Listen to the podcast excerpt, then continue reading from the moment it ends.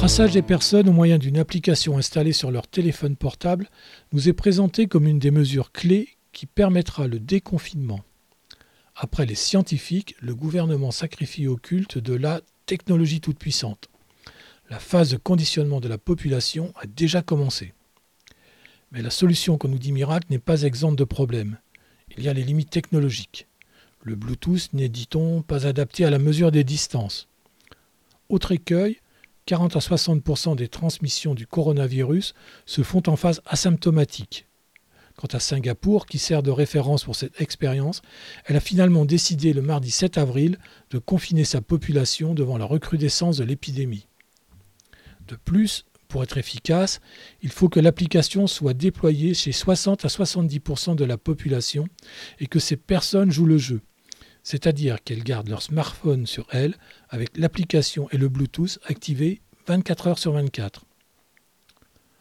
Or, les personnes appartenant à la tranche des 70-80 ans, qui sont les plus atteints par la maladie, sont aussi les moins équipées en appareils susceptibles d'accueillir l'application et les moins en capacité de l'installer l'échantillon menace de n'être donc pas pertinent. Ce placement sous surveillance électronique mobile transformerait les citoyens en prisonniers de la Covid-19 en état de liberté surveillée. À l'instar de son homologue judiciaire, le bracelet électronique, on peut redouter une surveillance de sûreté qui irait au-delà de la peine, c'est-à-dire qu'elle se poursuivrait au-delà de la fin de la pandémie. Chacune des crises qui ont marqué le XXIe siècle a été l'occasion de régression des libertés et on a vu des lois adoptées sans vote au Parlement, sous motif d'état d'urgence, finalement rentrer dans le droit commun. Pour lutter contre la pandémie, la population a déjà accepté de sacrifier énormément de libertés. Une telle application ajouterait une discrimination entre malades et personnes saines.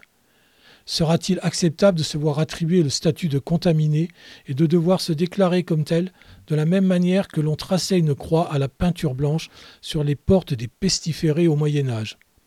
La publication de votre statut constituerait une atteinte supplémentaire à la protection des données personnelles. L'atteinte aux données personnelles, voilà bien le nœud du problème. Ces données représentent un marché particulièrement juteux sur le Darknet. Les données de santé sont celles qui alimentent majoritairement les big data et celles qui se vendent le plus cher. Pour vous en convaincre, je vous invite à aller sur le site du très sérieux Financial Times qui met à disposition un simulateur qui vous permet de savoir combien valent vos données personnelles. Une autre étude réalisée par Trend Micro et l'Institut Ponemon analyse la valeur que nous donnons à nos propres données personnelles et là encore, ce sont les données de santé qui arrivent en tête juste après nos identifiants et mots de passe, mais loin devant nos informations bancaires.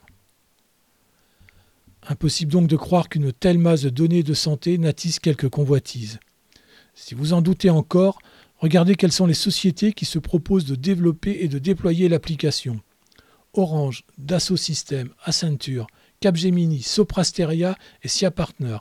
Pas vraiment des entreprises à but philanthropique. Quant à Google et Apple, qui à elles deux détiennent la quasi-totalité des systèmes d'exploitation de nos smartphones, elles se sont déjà associées pour développer un outil de traçage qui sera à terme intégré à leur système.